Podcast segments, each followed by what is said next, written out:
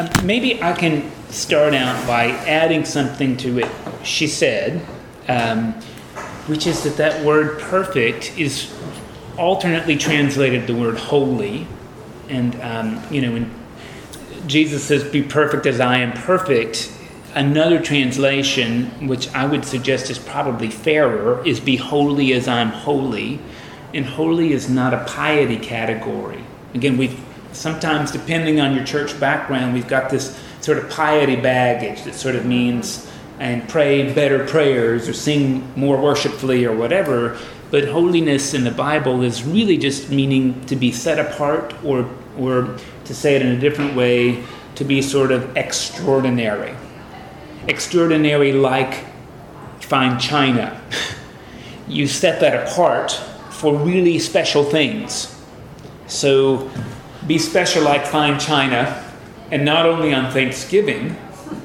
Be special like fine china at snacks, at food distributions. I mean, imagine serving a homeless person dinner on fine china. That's what Paul and Jesus have in mind, to be extraordinary.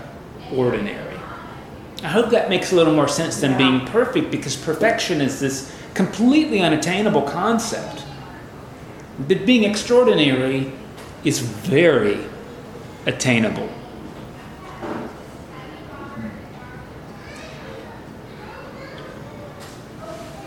So Paul is made extraordinary in weakness.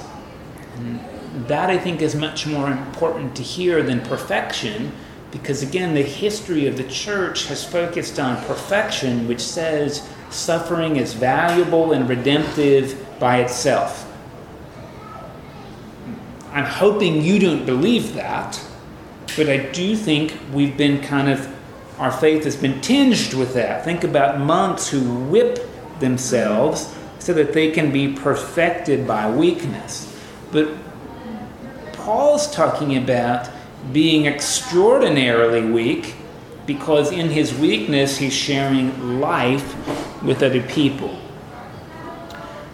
We often, again, depending how you grew up, you expect to suffer for your faith. The way I grew up, what that meant was, you were radical, hitting people up with Jesus. So you would knock on the door and tell people about the Lord and hell and salvation, and they may slam the door in your face, and that was suffering. Or they may not be your friend for that. Paul does not have that in mind. What Paul has in mind, I would suggest to you, are people like Freedom Riders, who were killed because they dared ride in a desegregated bus around the country. That was weakness, and it was extraordinary. They were not persecuted because of some thought category and box checking. They were persecuted because they were trying to live into bigger life. And that's really controversial. I...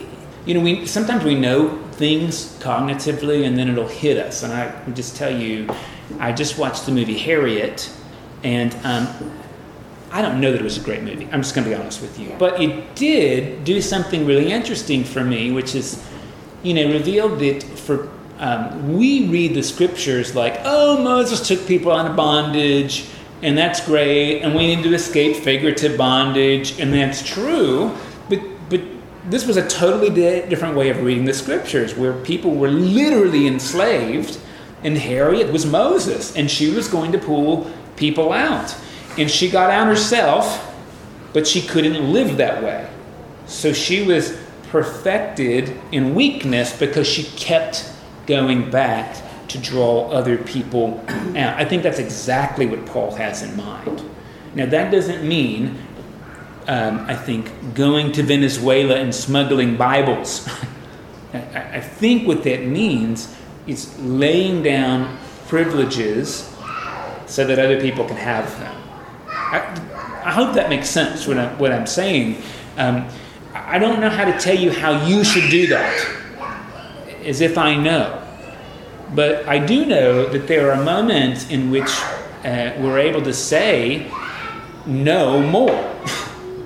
and that might bother folk. And it might be extraordinary. Or there's moments in which we can say, yeah, I just choose to be vulnerable, and that's going to give you access to hurting me, but I'm going to be extraordinary in that weakness. I'm going to choose to be vulnerable. I don't know if that makes sense or if that does anything for you, but I just kept thinking about that in the video. Yes, ma'am? I'm not quite sure how to interpret what you say when you say no more. Does that mean I, I no longer will sit here and let the suffering occur around me without doing anything, or I've done enough, that's it? That's what I'm asking. I think it's more like the first. And so, like, I think this is a really interesting thing to think through. We're, I think we've got a lot of things in our life that are very normalized, and some of them are life-giving and some of them aren't. And oddly enough, like, we kind of know, hey, that's probably not very life-giving. Yeah. We know that, but we keep on with it. So I, I think Paul's got in mind, no more. That could be really, really simple. How many people do you know that complain about their weight or about their eating patterns, and then they don't do anything about it? uh, by the way, I like I know myself, because I complain about things like, well, I really could give up sugar, but I don't. I mean, again, like there's a moment where we can do that over and over and again, but then there can be this moment where we say, and now no more. Or I complain about my phone all the time and how it's distracting, and I haven't done anything about it. So there's a moment where we can say, I've complained, I know better, but now no more.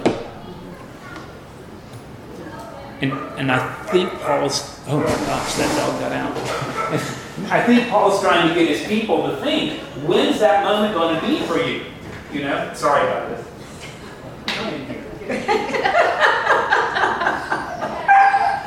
Maggie, come here. Maggie, come. Maggie likes to get respite from that little dog, and she knows how to restore us up. No more. Because I turned the lock. There we go. Okay. By the way, in a fire drill, just unlock it before you push. You quit it. Okay. Um, I don't know if that made any sense, but I hope that's a helpful way to listen to what he's talking about with suffering. Again, he's not suffering for the sake of an idea. He's suffering to make things equitable.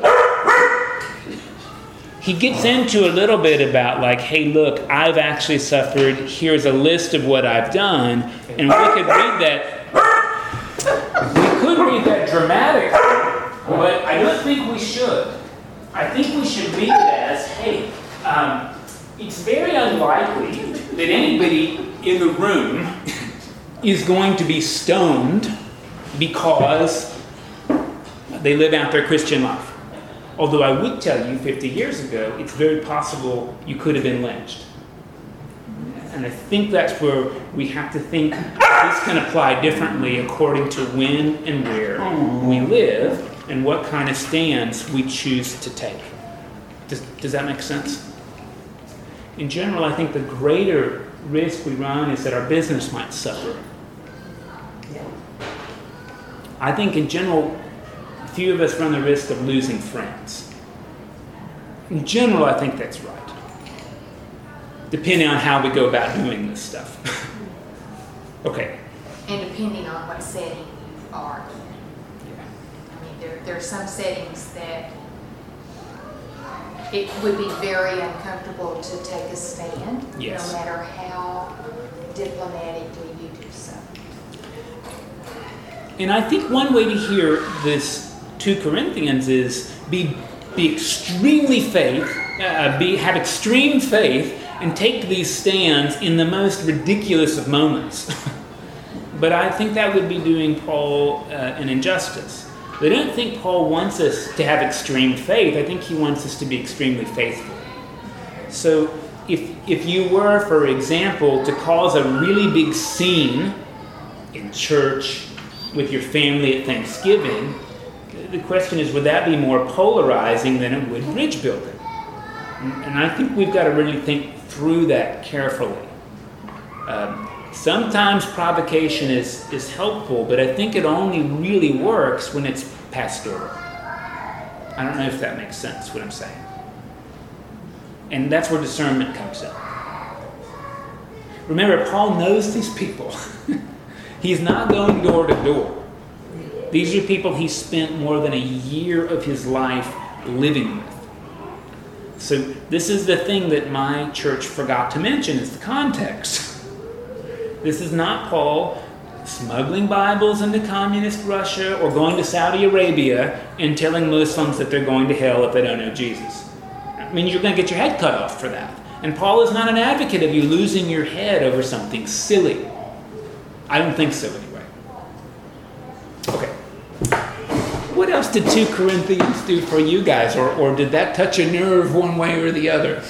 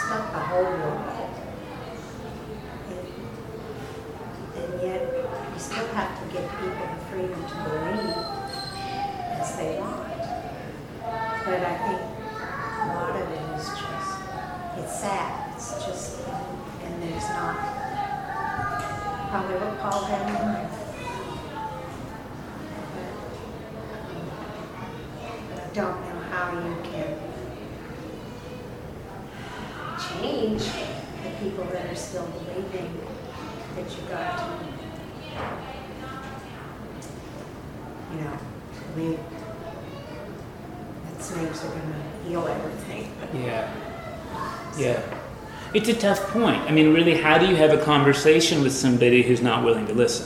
Yeah. And and it seems like, by the way, Paul is up against that here a little bit. Mm-hmm. Dialogue is broken down. Yeah. So I, I think he's trying to say, you enter into this vulnerability lifestyle knowing you might get hurt and that you probably will. And you have to decide how far you can go with that, but it's it's not about beating down the opposition.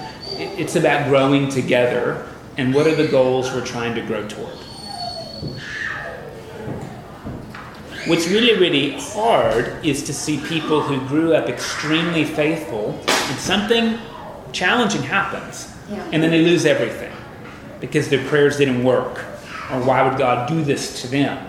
And sometimes maybe we're just there to help them pick up the pieces and say, hey, like your faithfulness is great, but maybe we need to be faithful to something different than you were. You know, like there's a different way of being faithful uh, that can raise up new life in you. And, and it's an interesting thought that sometimes in scriptures, resurrection isn't just about bodies, it's about our faith. Sometimes our faith has to die. So that God can raise up something new. Oh, I'm sorry.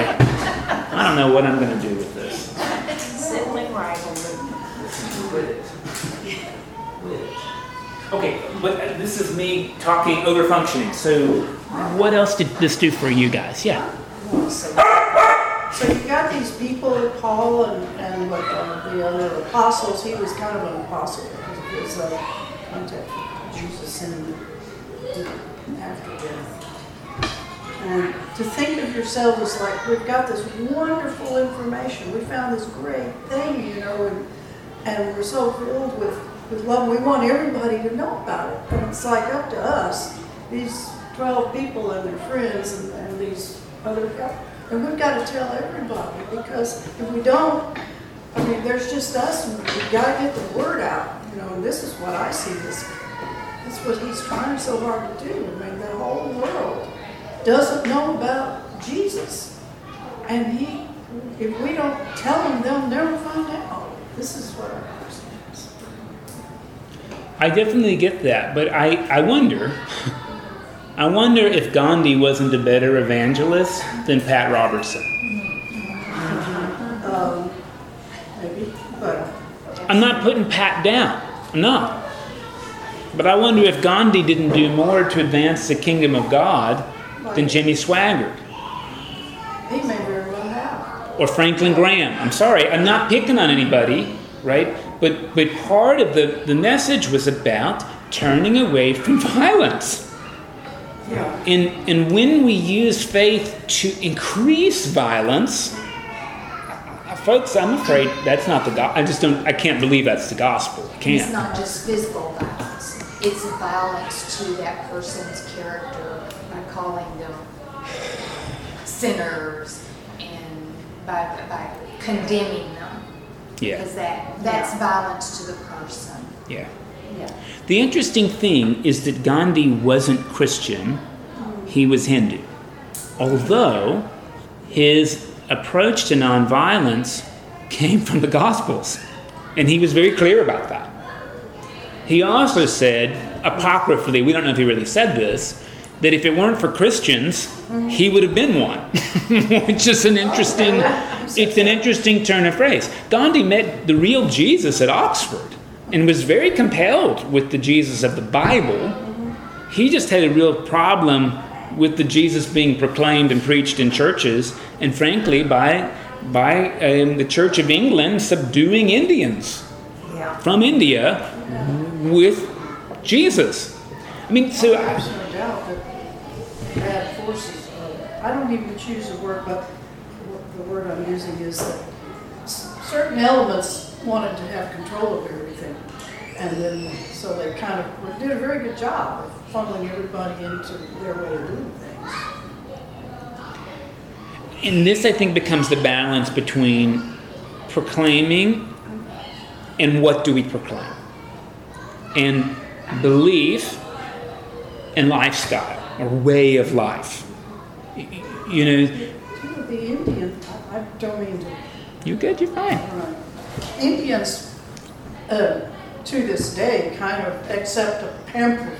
What are it, panoply? Pantheon. Pantheon yeah. of deities and beings. So for him to go, okay, Jesus, you know, he's a great guy too. He could do that more easily than people who say, no, no, you're going to go to hell if you think that Buddha's somebody you should honor. I'm just saying, it would have been easier for him to.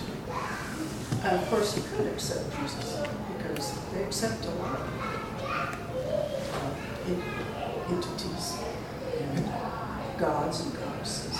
Even in the movie, they pointed out that Gandhi was from a place where Christianity, Muslims, and, and Hindus all intermingled. Yeah. yeah. So I I think if we read, so again, I'm going to say the way I read this was that the gospel was, we're sinners, we're going to hell, Jesus died in your place, accept him as your Lord and Savior. If that's the gospel and we read the book that way, I think it's a misread. Surely the gospel is bigger than that. Surely it's bigger than I say I believe something or I pray I believe something. Because here's, I think, the thing that Martin Luther, today is Martin Luther's saint day, by the way. I think that Martin Luther, uh, it's the day he died, not the day he was born. Um, Martin Luther really put his hand on, how do you know you believe it enough for it to work? And as a Southern Baptist boy, I was really worried whether I believed it enough, because we had to rededicate our lives. Maybe we were backsliding. How do you know you mean it enough? And that can become a w- way of reading the whole Bible, and we can be afraid of that. And then I want to say I think we're suffering from the from the wrong thing. There's nothing really extraordinary about that. In fact, I, I would tell you the thing about suffering and vulnerability is you can never ever prove that your spouse loves you. You can never prove that. Because mathematically, you know, it takes one, one counterexample to disprove a rule. and you can never prove a rule. You can never prove it because it takes infinite playing out. So at a certain point, to be in love with somebody for real means you choose to believe they love you. And that's called faith. And I think that's what Paul's talking about. Again, you could never pray the sinner's prayer enough, because if you do one thing wrong, it calls it into question. I, th- I mean, Martin Luther really put his finger on that very well. I hope I haven't gotten too off the letter. Again, what are we, what are we suffering from? Are we suffering to be vulnerable in our relationships? Are we suffering because we choose to trust God? Are we suffering because we choose to pour our life into raising up lives of other people? Or is our suffering because we don't trust God? And we don't trust that God is going to be able to catch everybody around us who believes slightly differently than we do. God is not a good fielder. So we got to do all the catching.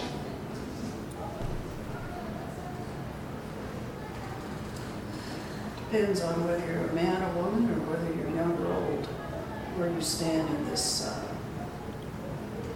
stage of life, which you would be. I mean, I think the biggest variable is actually it depends on the way you were raised. Man or woman, young or old. Yeah. Educated or not. I don't think those are the factors. I think the, the real factor is what way of life were you shown, were you offered. And the church that raised me told me everything I'm telling you is blasphemy. Because it's all about knowing Jesus died for your sins and praying the sinner's prayer. But I just, that didn't make my life, bi- it didn't make my life bigger. It, it actually made my life smaller. Yeah. Because I was afraid all the time. For myself, for my brother. And I was raised in a church where you couldn't, you had to earn your way, and you couldn't do enough to earn your way. Yeah. So, I want to tell you, the interesting thing is the church I grew up in said you can't earn your way, mm-hmm. and all that Catholic works is mm-hmm. nuts. Mm-hmm. But we were guilty of the same thing. Because mm-hmm. if you didn't really mean it, it didn't work. And how did you know if you really meant it? I mean, again, this is this is the, the sticky wicket.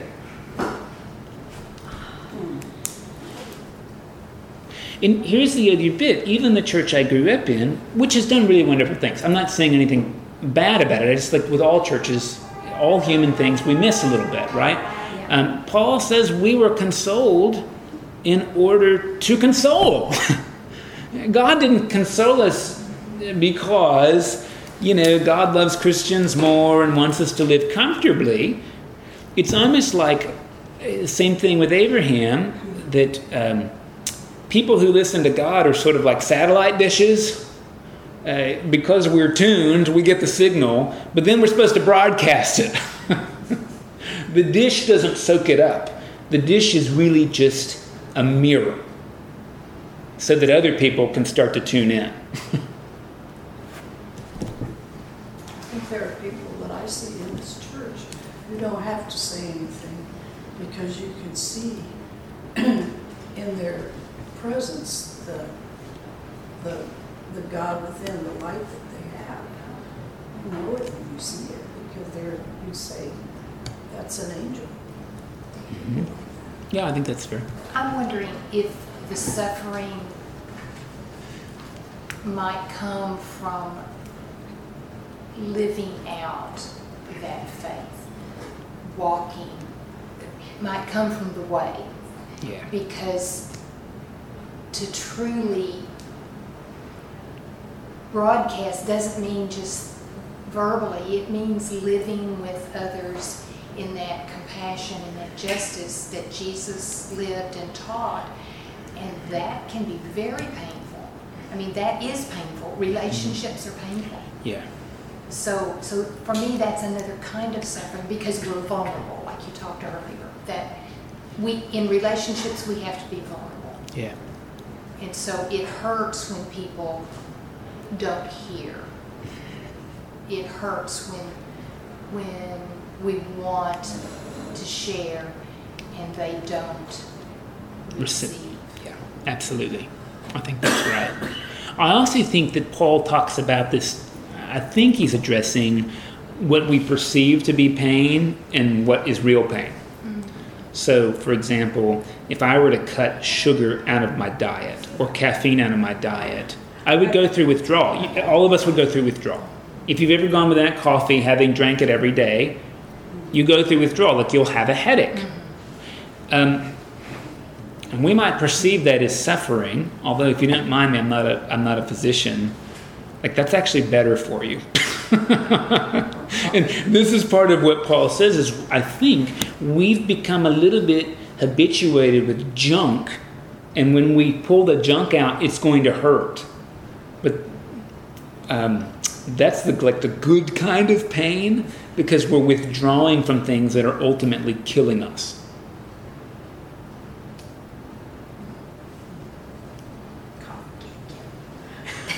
And and it's not just coffee or sugar. It might be gossip. Yes. It might be, uh, again, speaking poorly of others. It might be checking out my phone all the time. I mean, oh, that's so hard. Because we've habituated ourselves into living unhealthily, right? And and actually, it's just the withdrawal. It's the withdrawal that's hard.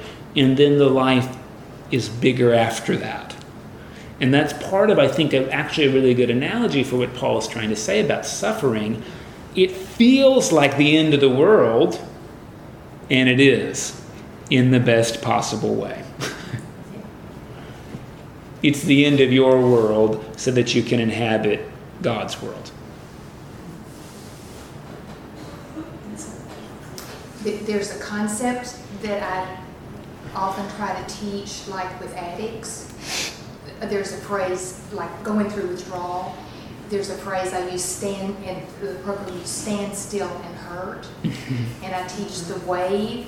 Pain comes, starts here, it comes up, peaks, and then it goes down.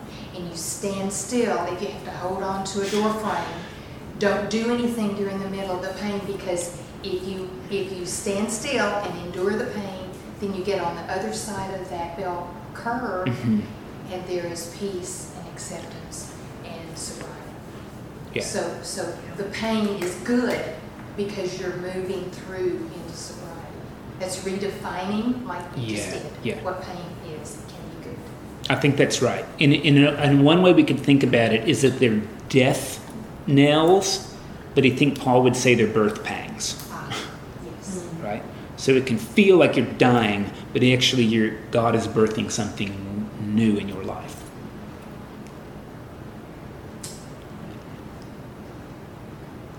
I don't know if we overtalk this. I know I did. I'm sorry. You know, that's my, my, my way of being, is to overtalk this stuff. Oh, no. What else did Second Corinthians raise for you all?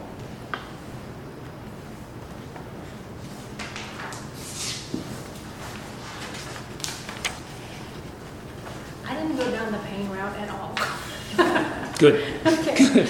Uh, what I took away from it is I appreciated that Paul is not afraid to use, to exercise his authority, and that churches would do well if they have a Paul. And I wish churches had Pauls. You know, that he's he's not afraid to use his authority, um, and his desire is for the church to hold together. So I like that. Would you say more about how that might look in your imagination today? Well, uh, I can say, while Mercy Tree is not a church, we are, you know, we we, we come together every day. And um, sometimes you have to deal with people that are trying to divide. Mm-hmm. And you have to be willing to confront that behavior. And some pastors are not, and it is very destructive to the body. Like you were talking about earlier, um, I guess, you know, you have to in terms of the church, if you agree that it is important for the church to survive, then you have to be willing to confront the things that might that are dangerous to its survival. Mm-hmm. Uh, and I'm just saying in terms of um, when there are individuals that that is their objective, is to divide mm-hmm. and uh, to um, question credentials. Yeah, you know, he was not afraid to confront that. So I appreciated that. That's what I got out of it. Yeah, I appreciate that. I don't know if it's okay to add on that the way he ultimately tries to confront is in weakness. I mean, he kind of talks out of both sides of his mouth a little bit. It's interesting, I, you know, and I, I, you just heard that the Bishop of Texas has kind of convinced the foundations to give thirteen million dollars toward racial justice. And in some ways, I think that's a confrontation because it's dedicating money, which is the way we show value mm-hmm. towards a problem. And, and I can guarantee you that not everybody would be really happy with that move, especially if it was their church's money. It wasn't. It was foundation money. So maybe that's a little more helpful. But those are the kinds of things that are really, really tough. And maybe I can throw one at you that happened here about a year and a half ago. Um, our vestry decided that we were going to be open and inclusive. And really what that meant is we were going to allow gay marriage to happen in our sanctuary. It's a funny rule in this church. I could do it in the narthex without anybody's permission. But if I wanted to do it in the sanctuary, the vestry had to consent. Ultimately, hearing that, a lot of people said, who were opposed to the idea, said, well, shoot, you may as well. You know, because again, what's the di- what's the difference? You know, yeah. Two doors is the difference. Um, not everybody was so convinced, and, and ultimately two families left. They left because of that decision, even though they would never be invited to those weddings. That's an interesting thing, right? Yeah. Um, and, you know, I actually love those families, and I still do. I mean, one family, I'd, I'd married one child, and I'd baptized grandkids, and the other family had literally grown up in this church, had been born in this church and grown up. In that division. You know, I mean, it's it's it's real. And one way to say is, we took a stand for the Lord and we suffered. I'm a little afraid of that, you, you, you know, because at the end of the day, there's, I believe the stand was right, but there's the grief of the loss. And and that, I think, is part of the, the suffering that he gets at. How do we manage that change, and when and when do we know? You know, I think we mentioned this a little bit last time. Sometimes we can take such a bold stand that we lose everybody, and it's it's part of how do we figure out how to bring people along, knowing not everybody's going to come along. I agree with you that he confronted it in weakness, but he didn't ignore it entirely. Fair, fair. Yeah, fair. He didn't pretend like it wasn't happening. Yeah. Yeah, but I agree that he confronted it. And, and that's one of those things, honestly, like as a church member that I've played at before, and even as a, as a clergy person, you know, sometimes you can say, we shouldn't have parking lot meetings after church. And I believe we should, but they should be positive. Mm-hmm. And one of those things is, can you believe so-and-so did? No, but let's be patient with it and see how it goes. You know what I mean? I, you know, sometimes the best we can do is be silent, but maybe maybe it's to be a little more vulnerable and say, you know, I don't know either, but let's try. Or, or you know, if you feel that way, let's go together and talk to the priest, or let's go together and talk to the ministry chair. You know, those are the kinds of things that are just small level. I mean, they're not marching from Birmingham to Selma. Sometimes we can be so in all those big things, we forget we can do this at the small level too, which is when somebody says something awful, we could say, hey, let's not talk that way. I'm concerned that's going to be destructive to our church. You know, I mean, and, and in that sense, that's the priesthood of every believer. And, and I'm supposed to live like that too, and I don't always do it. I don't know if that's akin to what you're, what you're talking about. Yeah. I just like the way he responded to the issues. by addressing them. They brought his attention, and he, he was not afraid to, yeah. to, to weigh in on them. Yeah. He might have been dreadfully afraid. He might have been. But he, but he chose to set a boundary instead of suffering resentment.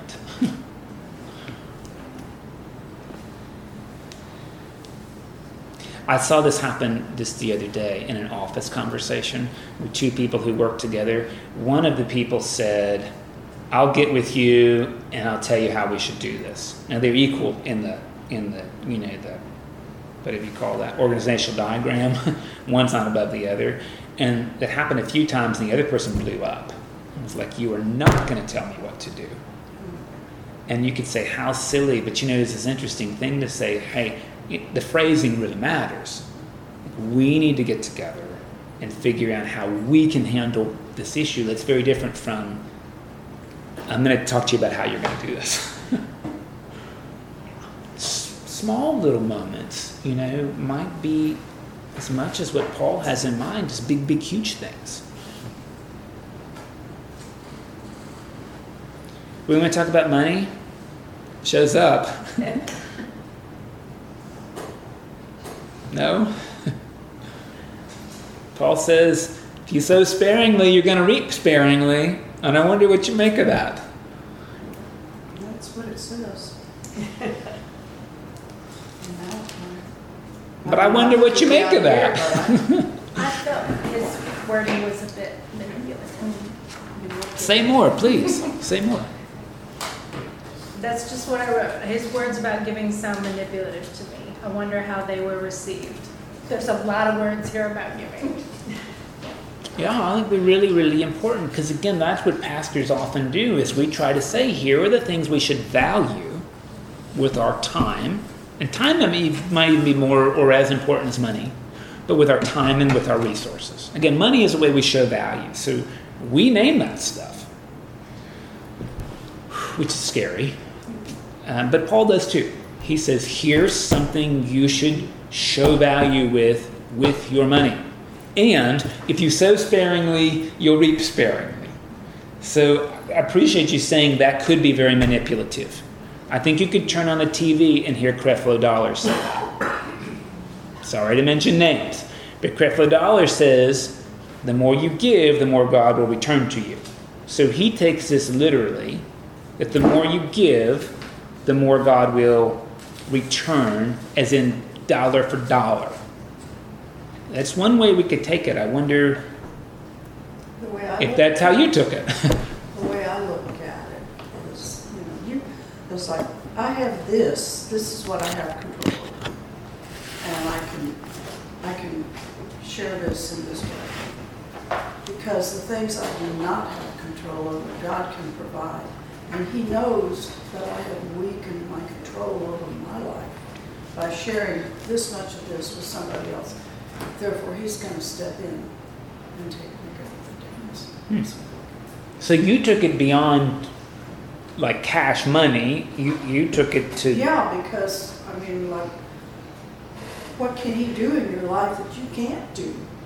Bring that person that you need to hear from, or save that child's life, or whatever. Things that you can't control. It, it may be a bargain, may be a trade, but it creates a, an opening for him to step in. Mm-hmm.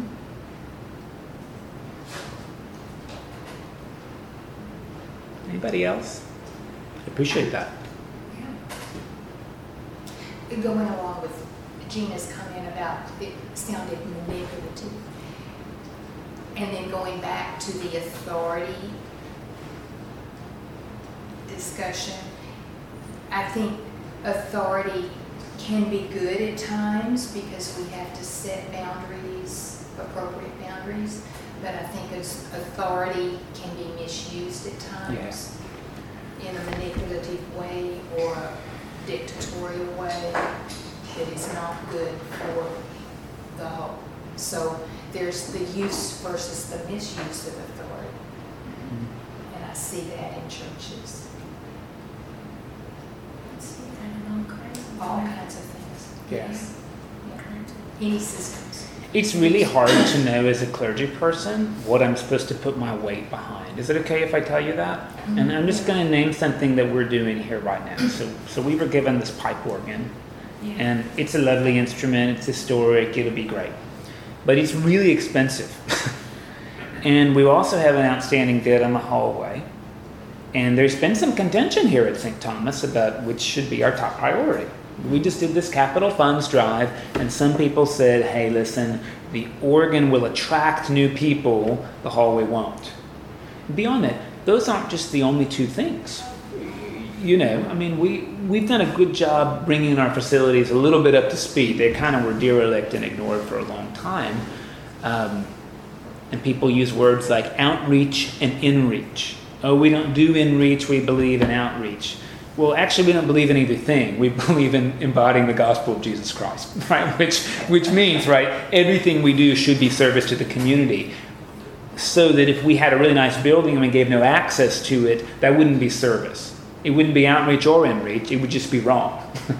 But we have a lot of people come use our building, and that's called community service. You know, so um, improving our facility is one of those things. But how do you specifically throw weight behind things? Because, you know, the gospel of Jesus is not dependent upon having a pipe organ. I mean, it's not also dependent upon being necessarily completely debt-free if we're living into our means. I, you know, I mean, this is an interesting yeah. sort of thing. And um, so I haven't really said, here's what I think we ought to do. Instead, here's opportunities. Uh, Another weird thing is I do believe really strongly that we, more than any other way, show what we value with our money. I believe that. And we like to value generosity, but it is an interesting thing. Like, how are we showing what we really value, not just at church, but with our family members and our friends and our community? Do we put our, sorry, our money where our mouth is? Um, not just in a symbolic way, but in a real way.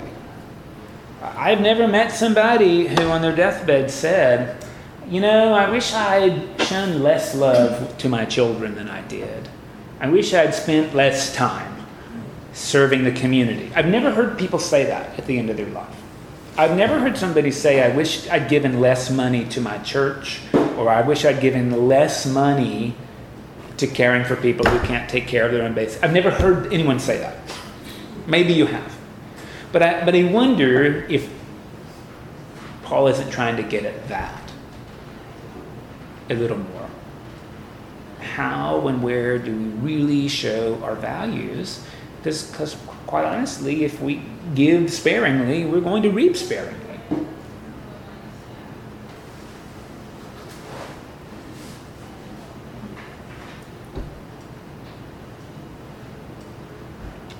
Our money sometimes is just the pin. Our time is a really big pin nowadays. I mean, a really big pin, especially if you've got a family with small children at home and you're volun- you know, for you to go and volunteer on a regular basis with small children yeah, is a really big check you're writing. You, you know, and sometimes I think we undervalue that, but I but I do wonder, one way we could take Paul seriously instead of literally is he's sort of saying the way we spend our time, the way we spend our money, the way we spend our relationships is revealing the value that we have. And if it's very closed, well, then this is all you got. And the bigger it gets, the bigger it gets. And and I don't want to overdo this because I do think the money bit's important. I'm not comfortable talking about it because I grew up in a church that where we didn't talk about it. Um, even though I, I realize it's really important, um, love is unlike commodities. You know, like in other commodities, you only have so much energy, you only have so many seeds, and when you sow that, you're done. But but love is more like a muscle where the more you use it, the more you're able to use it. Mm-hmm. And we usually don't think that way. We usually think, I only have so much love to give, and that's quite wrong. The reason we only have so much love to give is because we've only given so much. And that might be an approach to Paul. I don't, I don't know. I, I am always worried about being manipulative, and what's the difference between showing somebody a, a way that's been life-giving for you and manipulating somebody into a way that will only be life-giving for you. It's tough. It's tough. I don't know how you guys handle that tension. I don't even just mean at church. I mean like in your professional and your volunteer and in your family life. How do you guys manage that?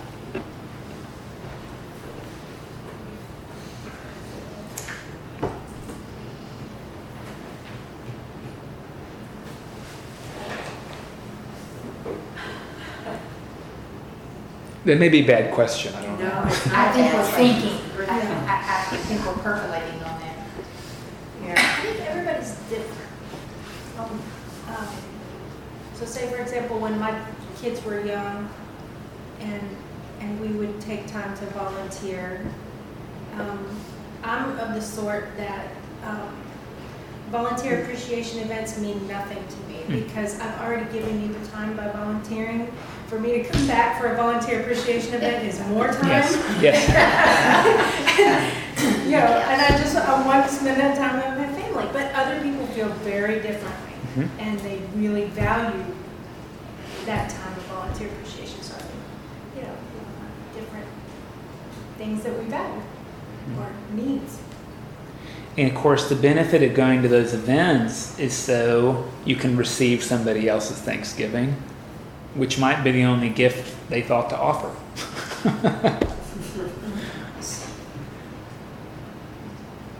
I don't like going either. I don't. That's not why I did it. I didn't why I did it. Diligent with, you know, you have to be really careful with your time and how you want to spend it. I was thinking about the organ hallway. Um, can people like designate? Absolutely, and they do.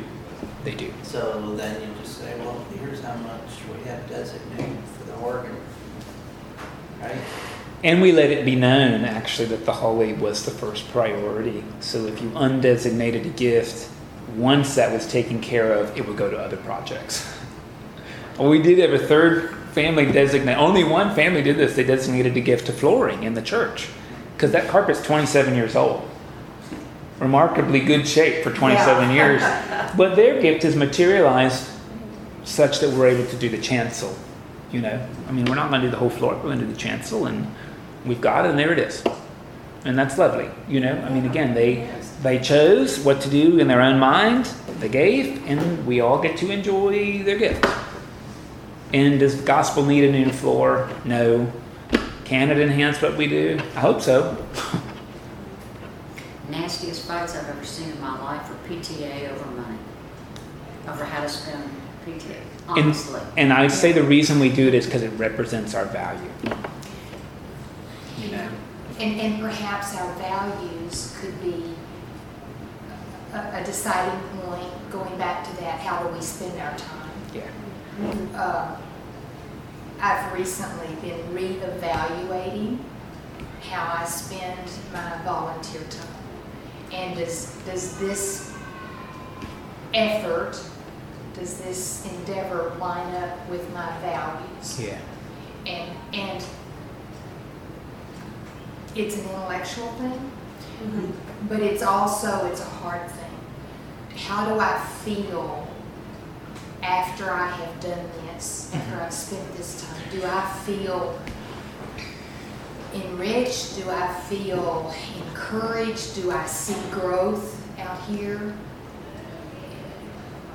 So that helps me evaluate. Was it time well spent? Yeah.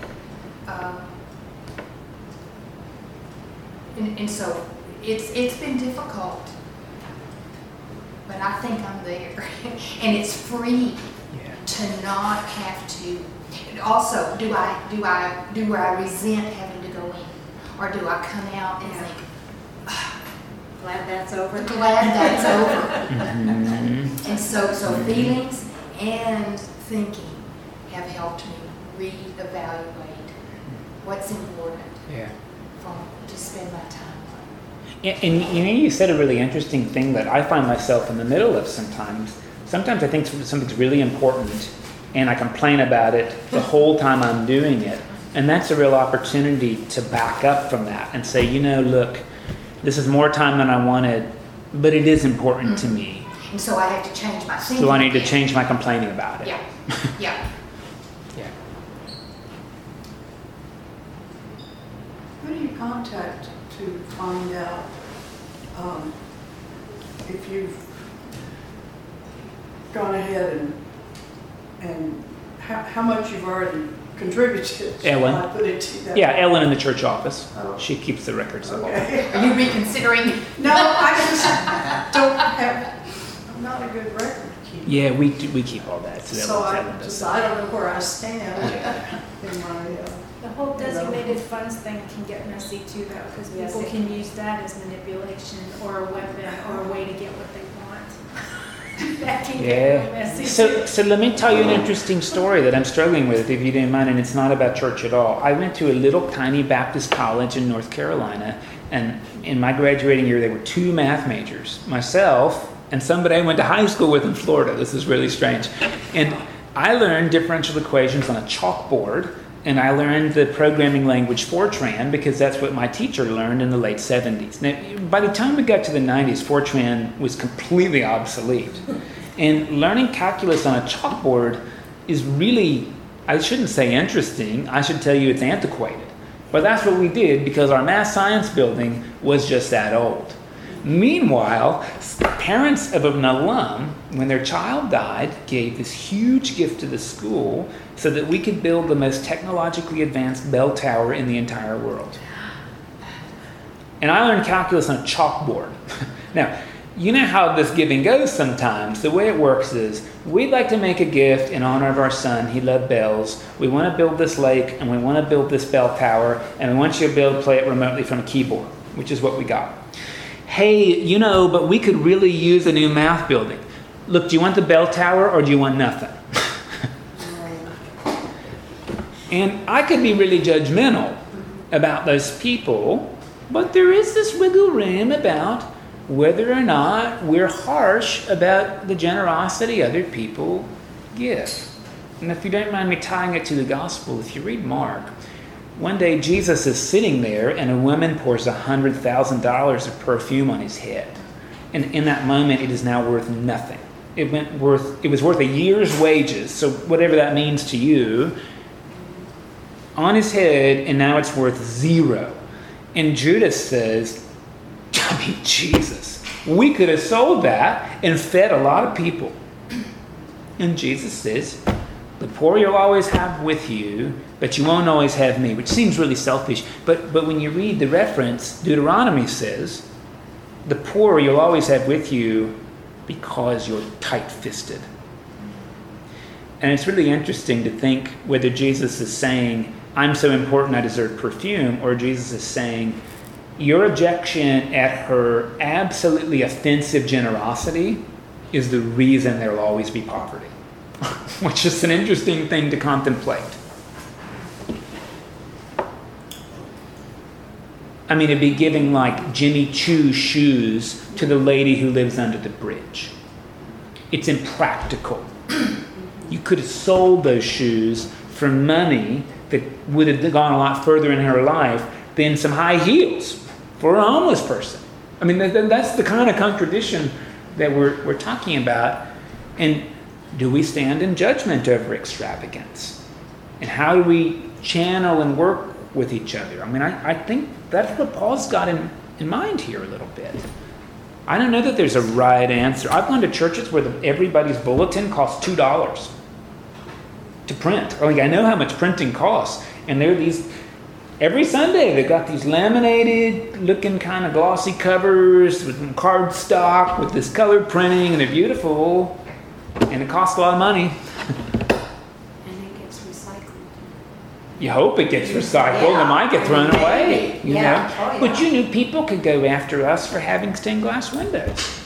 Instead of that stained glass window that we got in the chapel, I mean, we could have kept somebody at the poverty level for a year. What I like after the all offering, we always say, or we used to say, if thine own have given me.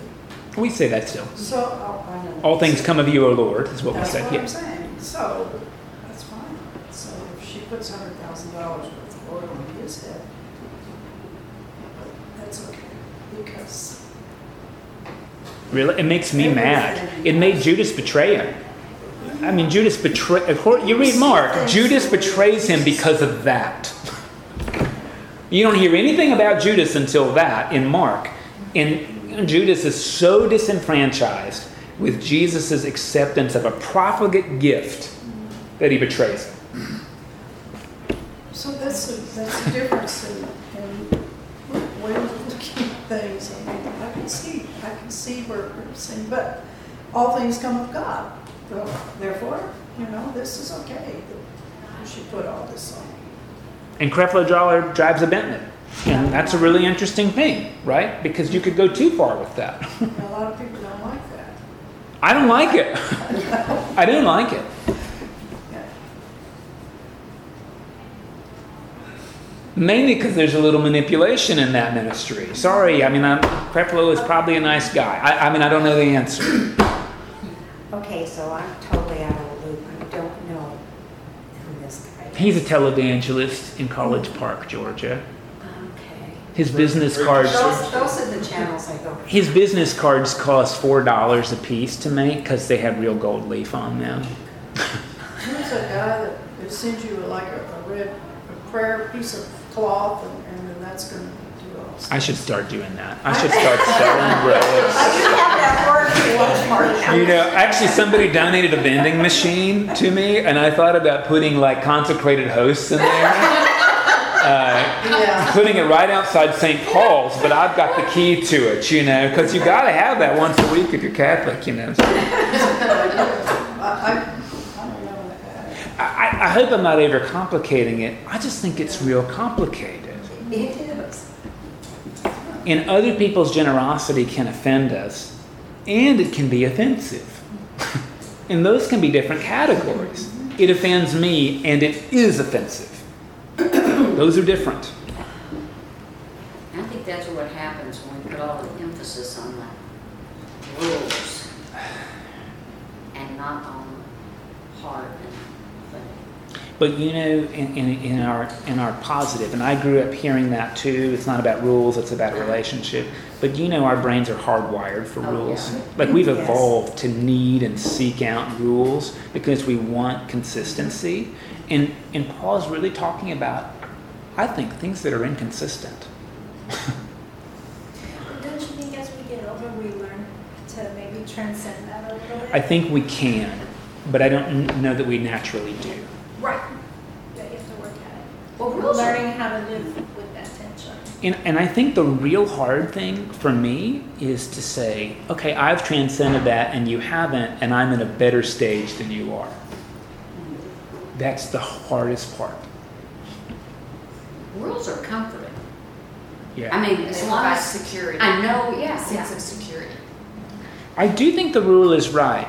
If you sow sparingly, you'll reap sparingly. I just think we struggle with the application.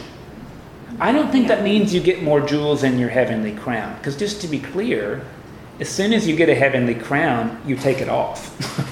They're all laid at the feet of Jesus. So nobody wears those things, right? Like it, it doesn't really matter how many you got. As if, you know, in heaven some people are better than others. That's the whole point, is nobody's better than anybody else, right? So all that comes off. And but I do think... You know, again, my, my, my wife in my moments of craziness with my eldest child was like, hmm, this is really hard. And five years later, what are you what are you going to wish you you had done? And that's a really great question. With my love, with my money, because money's always involved in taking care of kids. Yeah. With my time, you know, what are you going to wish you'd done? And and... Look, you can go ahead and sow sparingly. But five years down the road, you're going to reap sparingly. I don't think what she means is you're going to get return on investments tangibly. I think the question is about what we choose to give. Uh, and whether we give cheerfully or under compulsion. The difference between giving cheerfully and under compulsion is the difference between a real gift and an investment. And God isn't in the business of making investments. God gives gifts. No strings attached. Investments means there's a string. Like, I'm sending you to horse riding lessons predicated on you're going to do something with that later. That's an investment. Investments are not inappropriate. They're just not gifts. How, how do you um, label then the gift of the bell tower? Because I'm thinking about that. I'm thinking about that bell tower. Yeah, they gave I'm it. I'm thinking this probably was spearheaded by the child's mother. That's what I'm thinking. And she's probably thinking, you know, that's going to be so beautiful, and, and I will enjoy looking at it. And there'll be a plaque out there reminding me of my child. But who knows? You know, that bell tower might have really improved the campus even more than the So from a university's perspective, right, why would you say no to a real improvement even if it's not the one you want? Right. And in some ways, that's reconciling the body of Christ. And, and I will tell you, there's this really interesting bit we get. I've got colleagues that have a five-year plan for their church. And it's really detailed, and it's what we're going to do. And I think it's great to have a general sense, but if you don't allow variance, then it's your will being done, yeah. Not people working together. Because, you know, again, I've got a general sense of where I hope we go. But if I'm not open to surprises, uh, there's something wrong. you know, I, I mean, I think there's something really wrong. Did they ever get a math building? Uh, maybe. oh. I think so, but they had to rope it in under something else. Colleges you know. have so much money now. I mean, some do. Everybody's like, oh, yeah, we got to do this, we got to do that, we got. I mean, there, there's, we're so proud, we're improving. Uh, but you know, like in one of the universities that I graduated from. Anyway, yeah, we donate money to the the food bank for the students. I'm like, I'm not believing this. The students are so poor that you have to feed them, and yet, the, I mean, we've got all these other improvements going on, big buildings going up, big dorms, and it's all wonderful and beautiful, and we can contribute to the food bank for the students. Excuse me. And I think it's a value conversation. I mean, yeah. It really is. Um, maybe we should take up just a couple other bits here, because lots of people love this little uh, phrase that Satan can appear as an angel of light. And, um, you know, my um, that meant something really different when I was a kid. I don't know if any of you read that verse or were interested in it. I think it's very relevant, though, that remember Satan means accuser and is not like the red devil opposed to God. Just accusation. I would tell you in our current political era that accusation sure can look like an angel of light. That's what we do. We accuse each other. And say again. I said maybe I was being accusatory, questioning the university's use of their money. Well, I think there's a difference between judgment and condemnation. I think we're meant to be judgmental. I don't think we're meant to condemn. And uh, I would tell you, partisan politics is condemnatory, mm-hmm. which is diabolic. Remember, devil means slander, which is related to Satan, which means accusation. And it sure can look like I'm doing the right thing. And I don't, I guess I'm really preaching here, but I'm really worried about outrage culture, because being outraged doesn't do anything, actually. It, it just increases adrenaline and cortisol in your brain. It doesn't mend any bridges. It just makes you mad. And, it, and if that's the only place you stay is mad, nothing's changed. Except now, you're even further separated from other people. So I think it's okay to have that feeling of anger, as long as you take that energy and put it toward building bridges, right? But if you just stay angry, and you think you're following the light, you might actually be satanic.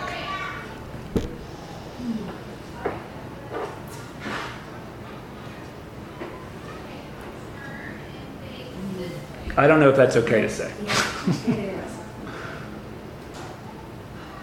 also, what do you do? Well, I had a really good friend who said, just because you can't solve a problem, it doesn't mean there's anything wrong with that. The, the, the truth is, it takes a lot of us to solve complicated problems. So maybe we just hold on to the fact that something's a problem, and we try to make connections on how to solve it if we can't do it ourselves. But if we just sort of say, hey, you know, um, racism's too big of a problem for me, so whatever. I, I think that's a mistake. Yeah. Even though I can tell you, I don't know how to solve that problem. But if I'm mindful that it's a problem, I might just hear somebody say something that could make an interesting connection, not towards solving it, but to just getting us a little bit closer to that problem. And what accusation does, I think, is it, it breaks off that network of potential relationships that we could gather towards solving a real problem that's bigger than us. Going back to the idea of satanic or accusing, um, I heard recently, and I want, what is your opinion of one way of looking at the idea of Satan is your Satan is my insistent self.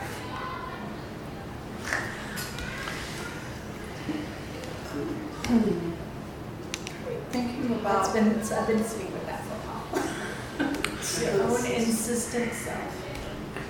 So I, I think context is really important, and and and I. I To be honest, I wanted to be a, a, a Hebrew Bible professor, not a New Testament one, so I spent a lot of time there. And um, I, I sort of think a lot of it is that we've been handed this context that wasn't original. So, I, you know, I just go back to the fact that God made human beings in God's image and likeness and said, good. So the stuff is good. And then we can say, hey, well, human beings mess that up. But but I but I would tell you biblically, we don't have that much power. Human beings cannot take something that God has made good and ruin it. Otherwise, we'd be like as powerful as God. Like, we can't do that. We can misuse really good elements, but they're still good. So I, I just sort of wonder if, if like teasing it out a little bit, if, look, humanity is still made of really good stuff, but this thing called sin that's very real, and it's not just, oh, like I told a lie. It's like the fact that we're enculturated where white skin is better than brown skin. How are you going to grow up without that in the world? It is totally beyond your control. So maybe what sin does is it draws us into this false self that is not the capital S self that God created or intends. And in that sense, I would say it's satanic. But I think this thing that we do, if we say, well, we're basically born bad, it's not biblical. And and I would tell you, I grew up hearing the word that there's the fall, capital F, and that's not a Jewish idea. It's not even a Greek idea at the time of Paul. That's a Neoplatonic idea in which we say bodies are bad and spirits are good. The idea originated that this evil God imprisoned really good spirits in bad bodies. And and actually that's played out in Christian history, where we have sacred and secular, spirit and flesh. But but the Jewish idea is the soul is all of you put together, including your body. And that stuff's good. So I, I, I do think while we're born basically good, we're also born in a world that is sort of corrupted by these superhuman things like racism and sexism and ageism. And how are you going to not be influenced by those things? But all those things are accusation. You're too old for that. You look too young. Women can't do that. Being gay is a choice. I, you, you, you know what I mean? Those those are accusations, and they're they're satanic, and sometimes they appear to us as light bearers, but really they're just full of darkness. I don't know if that's helpful, because I think I mean we have to take seriously that there's there's something wrong with the world. Is it inherently wrong, or is it something we just keep passing on? That's the powers and principalities. That's what I think Paul has in mind, and so does Walter Wink. I mean, that's yes. why that book is really helpful. Right. Yeah. I'm curious to find out if you would like to discuss your interpretation of Jesus' conversation with Satan when Satan offered him the world. Well, you know, I think sometimes we make the mistake into thinking life is all about right and wrong. Sometimes the satanic thing can be the good versus the better. And I'll tell you how most scholars interpret that. Jesus, take up arms and you can take the whole world. And Jesus essentially says, doing the wrong thing can never be right. So Jesus being the king yeah. would be good, but it would be better if we were all equal. And sometimes Satanism is settling for something good when God has something better in mind.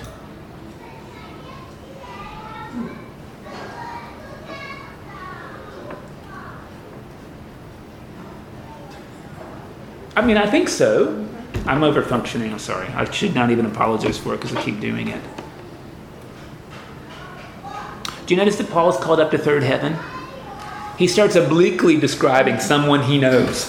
And then that changes to first person.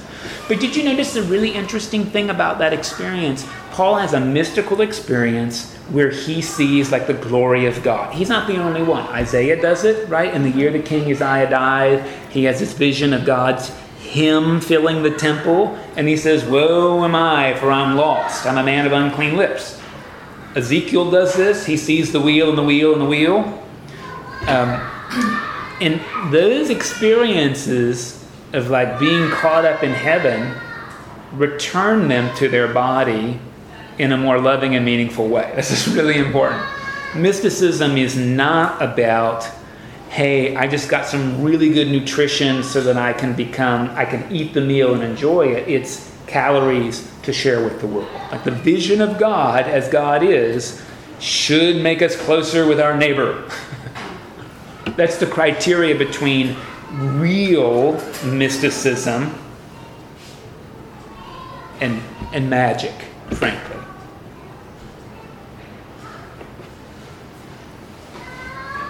If the words aren't too gross, that's the difference between real intimacy and masturbation. Because mysticism can become that, can become self-aggrandizing and only about me, me, me and my relationship with God.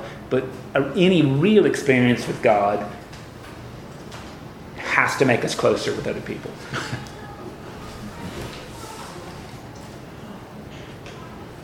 Because all mankind is connected. And that's what you see when you really see God. You know, that's the interesting thing. And you get to see, again, there's a thorn in Paul's flesh, and lots of people have said, did he have bad eyesight? Um, is he talking about a real thorn? Did he break a nail? I mean, these kinds of things. But again, I think what he's trying to say is, look, uh, I'm not going to take away the suffering that's part of love, because then it wouldn't be love anymore. It'd be control. Who was epileptic in that pantheon? I don't know that anybody had epilepsy. I mean, the Bible doesn't use that word epilepsy for anybody.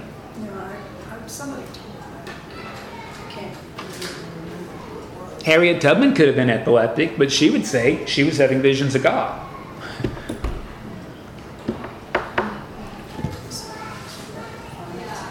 And the real difference is like what happens after the fit, you, you, you know? Oh, I, that's what, I had a patient picked up when I was on ambulance. She, in her post-dictal state, she fed her, her her medicine to her baby, and uh, had to uh, take him to the hospital.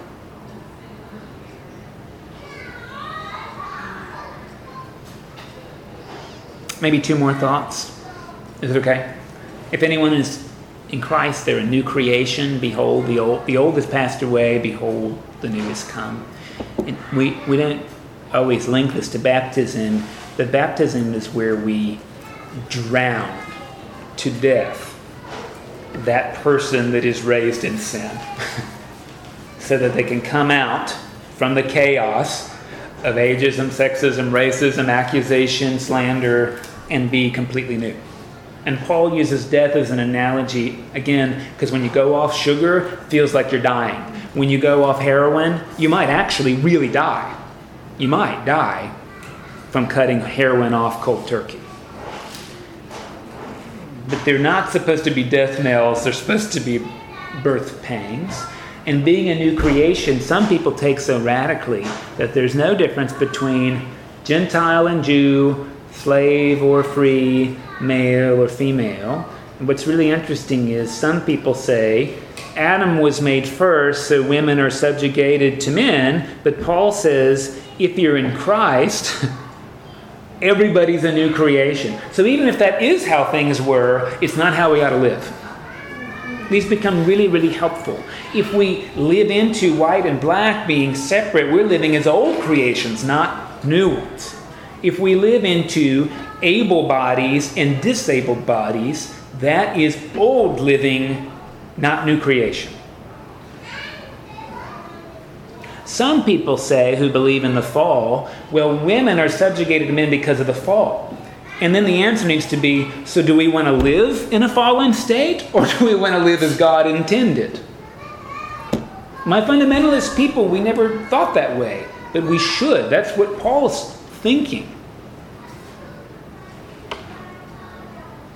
The last one that is just really lovely is, he says, make room in your hearts for us. Make room in your hearts. Jesus says that my Father's house, there are many rooms. If it weren't so, I would have told you. And there's this beautiful Jewish image that comes from the Kabbalah, where when God wanted to make the world, like a pregnant woman, God made space in God's own self for the world to exist. God made room. And as with pregnant women, God sent the nutrients. It's a really lovely image. Make room in yourselves for us. One way to look at a baby is as a virus. A foreign body that takes your nutrients. You could view it that way. My wife did for a long time. She had a conversion, and then we had Emory. um, and I had nothing to do with that conversion. But another way to view it is, is God loved the world enough to make room for something different, for something that may not love God back. And that God didn't just theoretically make room. God sent nutrients that way. I mean, this is an interesting, interesting image. We are going to read what is arguably um, one of the most important pieces of literature in the Western tradition in the next two weeks, and, and that's the Epistle to the Romans. Uh, Paul doesn't know them. It's really important. He's writing people he doesn't know, so let's see how the tenor of the letter changes. And Romans is full of really delightful bits. I will tell you I like First Corinthians better than Second Corinthians. I hope that's okay. Um, thanks for taking them on together, though, and we'll do Romans, the first four chapters. Actually, we're doing it in three chunks. Romans is so important, we're doing it in one, two, three weeks in a row. Thank you all. And we do meet next week.